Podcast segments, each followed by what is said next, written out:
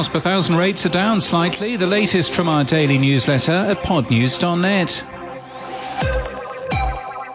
Libsyn's AdvertiseCast report that May's average cost per thousand rate for podcast advertising was $23.77. That's down slightly from April's $23.94 and from May last year's $23.81. Libsyn bought AdvertiseCast one year ago. UK newspaper The Economist says it's reaching 3 million people a month through its podcasts. Podcast production company Listen has written a piece on what their team learned from the podcast show in London. Content is king and video is the future, they suggest. A tantalizing headline for a paywalled piece we're not going to pay for. Man says he was talking on a podcast, not threatening to shoot fellow bus passengers. So that's okay then.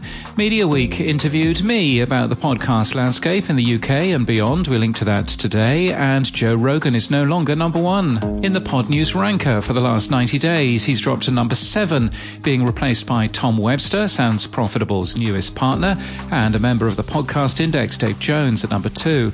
The top five most covered companies were unchanged. Our mentions of women in the industry dropped slightly to 35% of the total.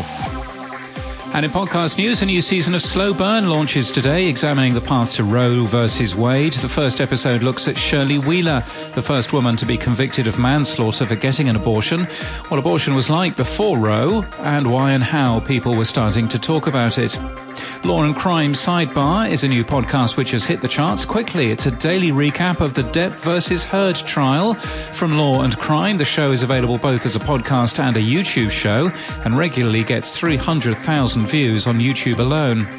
Sarah Jones Breaks It Down is a news podcast for kids which launches today. Hosted by an Emmy award winning journalist, Sarah Jones, it's available on all platforms except Spotify from today.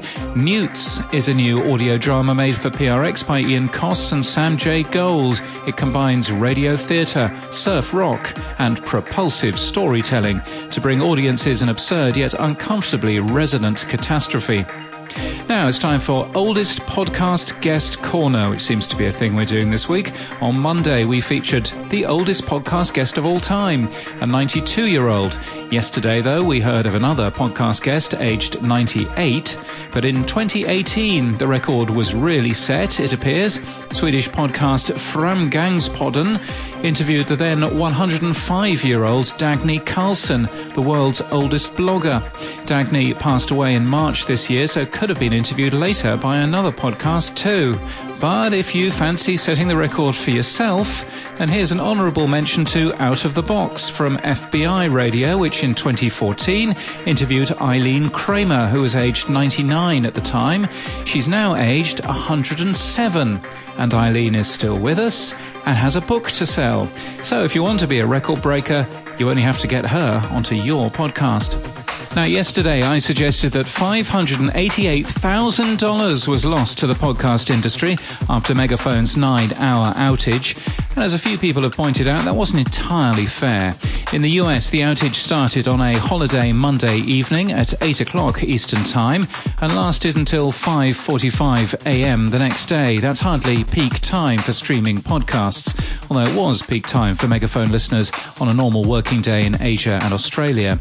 Many listeners wouldn't have noticed their podcast app simply not downloading those new shows until the outage ended.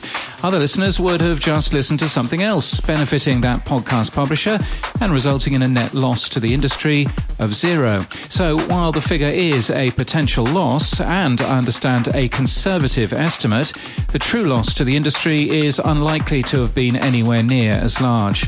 I view things taking the side of a publisher, and I am someone who worked in the broadcast industry, where a nine hour period of being off air would most certainly have led to large sums of money being lost. So, while valid, that wasn't the fairest way to look at the potential loss from this outage.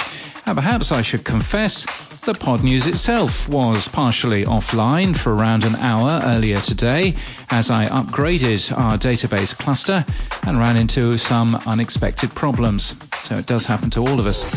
And that's the latest from our newsletter. To read all the stories and subscribe, we're at podnews.net.